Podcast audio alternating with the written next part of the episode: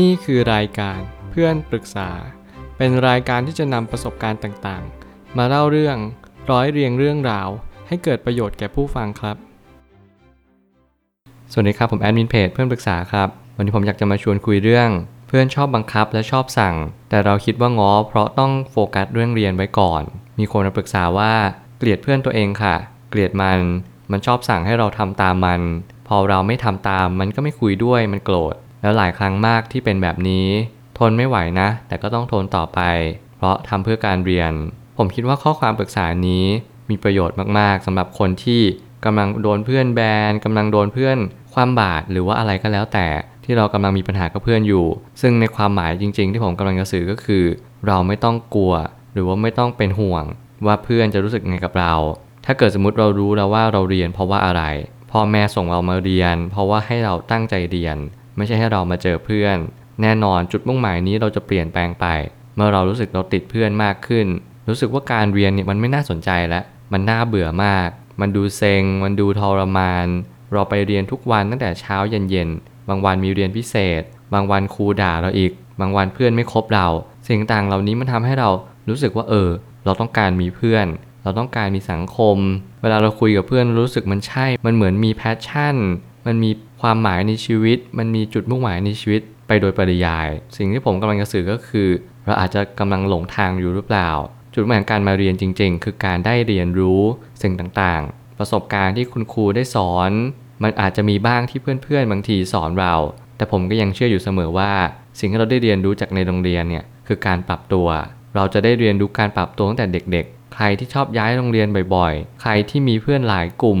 มีเพื่อนต่างเพศ มีเพื่อนเพศเดียวกัน มีเพื่อนหลากหลายเนี่ยจะได้รับประสบการณ์อย่างมหาศาล ผมเลยตั้งคำถามขึ้นมาว่า เมื่อเรามีเป้าหมายที่ถูกต้อง ก็ให้ดำเนินชีวิตตามเป้าหมายนั้นได้เลย เพราะนั่นคือเหตุผลของการมีชีวิตอยู่ ไม่ว่าคุณจะทำอะไรอยู่ที่ไหนตรงไหน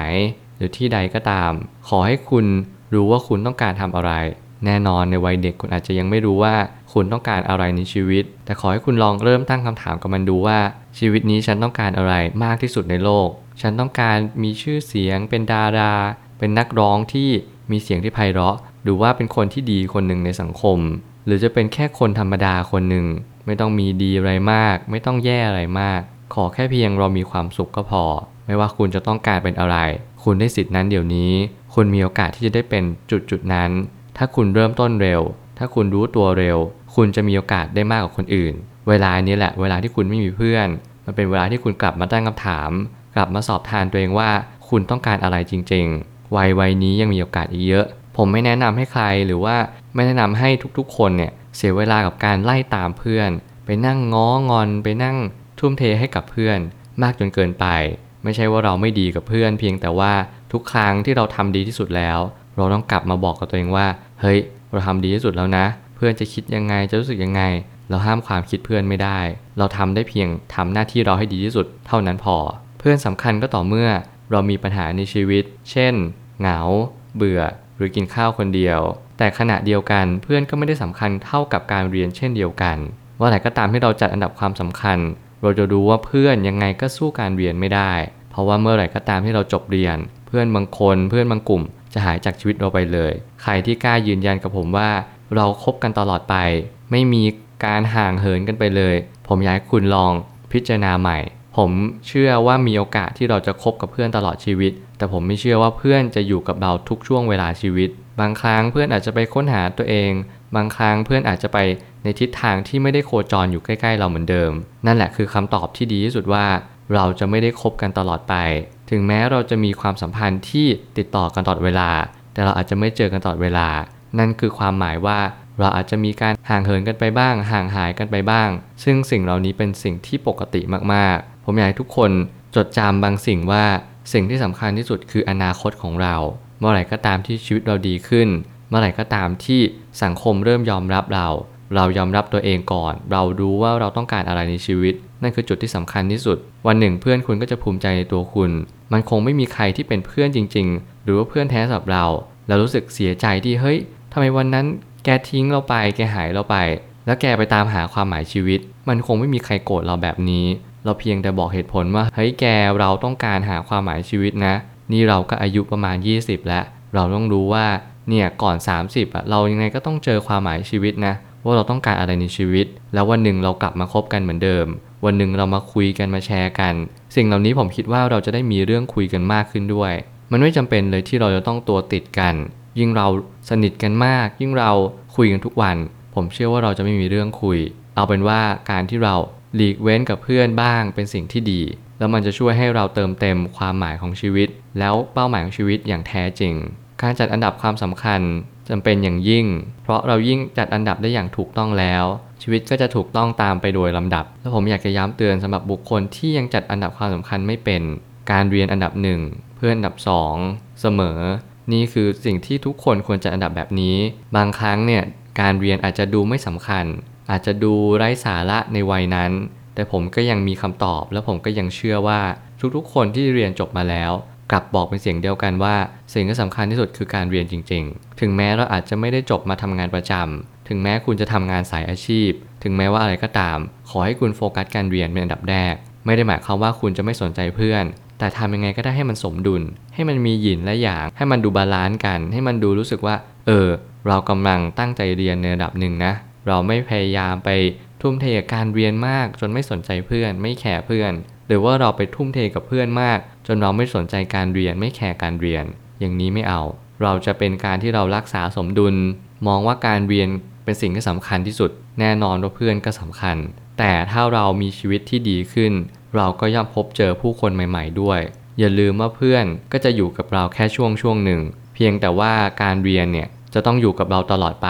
เราอาจจะต้องรักกันในสักนิดหนึ่งเพื่อผลประโยชน์ของตัวเราเองจริง ๆ เพื่อที่จะมาตอบคำถามบางสิ่งในชีวิตของเราได้ว่า เออ วันนั้นเนี่ยเราทำสิ่งที่ถูกต้องแล้วนะ เราตั้งใจเรียน ถือว่าเป็นทางที่ดี ความชื่นใจที่ได้ยินคนที่มีจุดยืนของชีวิต เปรียบเสมือนการที่เราใช้ชีวิตที่มั่นคง หากเราไม่มีจุดยืนมันก็เหมือนเราเดินตามอารมณ์หรือสังคมและนี่คือคำถามที่ทุกคนต้องกลับมาถามตัวเองว่า เรารู้หรือเปล่าว่าเรากำลังเดินไปทางไหน จุดยืนของชีวิตเราเนี่ยมั่นคงเพียงพอหรือยังใครที่คิดว่าตัวเองยังเด็กเกินกว่าที่เราจะตามหาความหมายชีวิต ผมขอให้หยุดความคิดนั้น ทุกคนเหมาะสมที่จะตามหาความหมายชีวิตทุกๆวัน ใครที่เรียนรู้ได้เร็ว ใครที่สามารถตั้งคำถามได้ก่อน คุณมีโอกาสที่จะถึงเส้นชัย หรือถึงจุดมุ่งหมายก่อนคนอื่นเสมอ บางครั้งคุณอาจจะได้ยินจากพอดแคสต์นี้ บางครั้งคุณอาจจะได้ยินจากวิทยุ หรือได้ยินจากพ่อแม่คุยกัน หรือแม้กระทั่งเพื่อนคุยกันก็ตาม สิ่งเหล่านี้มันจะย้ำเตือนอะไรบางสิ่งว่า คุณควรจะตั้งคำถามกับมันได้แล้วว่า นั่นคืออะไร นั่นคือสิ่งที่คุณตามหาอยู่หรือเปล่า มันคือความหมายชีวิตของคุณใช่ไหม คุณลองตั้งคำถามกับมันดู แล้วก็สาะแสวงหาสิ่งสิ่งนั้น สุดท้ายนี้ ทั้งนี้ชีวิตจะต้องประกอบไปด้วยความดีอยู่เสมอ การจะมีความดีได้นั้น เราจะต้องรู้จักก่อนอย่างแรกว่า อะไรที่เรียกว่าความดี เมื่อรู้ชัดแล้วทางออกจะปรากฏเอง ความดีเป็นสิ่งที่สำคัญที่สุดในชีวิต นั่นคือสิ่งที่คุณต้องทำไม่ว่าคุณจะอยู่ตรงจุดไหนความอดทน อดกลั้นเป็นสิ่งที่จำเป็นถึงแม้ว่าเพื่อนจะสั่งคุณบังคับคุณ นั่นอาจจะหมายความว่า คุณไม่ได้เป็นสองรองใครก็ได้ มันไม่ได้หมายความว่าคุณอ่อนแอ แต่คุณรู้เหตุผลที่แท้จริงว่า คุณยอมไปเพราะการเรียน คุณรู้ว่าบางวิชาเนี่ยมันต้องมีงานกลุ่ม คุณก็เลยต้องปรับตัวให้เข้ากับเพื่อน ให้เข้ากับสังคม เพราะว่า คุณจะทำงานคนเดียวไม่ได้ก็เพราะมันเป็นงานกลุ่ม เมื่อไหร่ที่โลกยื่นบททดสอบอะไรก็ตามแต่ สิ่งที่เราต้องทำกันทุกคนเลยก็คือ ปรับตัวให้เข้ากับสถานการณ์นั้น เราไม่มีสิทธิ์ไปวิงบอลไปบ่นไปก่นด่า โชคชะตาหรือคุณครูแม้กระทั่งสิ่งแวดล้อมรอบข้างว่าเฮ้ยยื่นเหตุการณ์แบบนี้มาให้เราได้ยังไงเนี่ย เราไม่สามารถทำได้นะมันยากเกินไป ผมเชื่อว่าคนที่เก่งและแกร่งจริง ๆ จะสามารถปรับตัวเข้าสถานการณ์ในทุก ๆ สถานการณ์ และผมก็ยังเชื่อมั่นเสมอว่า ใครก็ตามที่ปรับตัวได้ในวัยเด็ก ในระดับที่ดีเยี่ยมเนี่ย คุณก็จะสามารถปรับตัวตอนที่คุณเป็นผู้ใหญ่ขึ้นได้อย่างแน่นอน ผมเชื่อมั่นอย่างนั้น มันจะช่วยให้ชีวิตคุณดีขึ้นอย่างแท้จริง แล้วสิ่งที่สำคัญที่สุด คุณจะไม่ตกต่ำอีกแน่นอน ผมเชื่อว่าทุกปัญหาย่อมมีทางออกเสมอ ขอบคุณครับ รวมถึงคุณสามารถแชร์ประสบการณ์ ผ่านทาง Facebook Twitter และ YouTube และอย่าลืมติด Hashtag เพื่อนปรึกษา หรือ f r ร e n d t a l k ด้วยนะครับ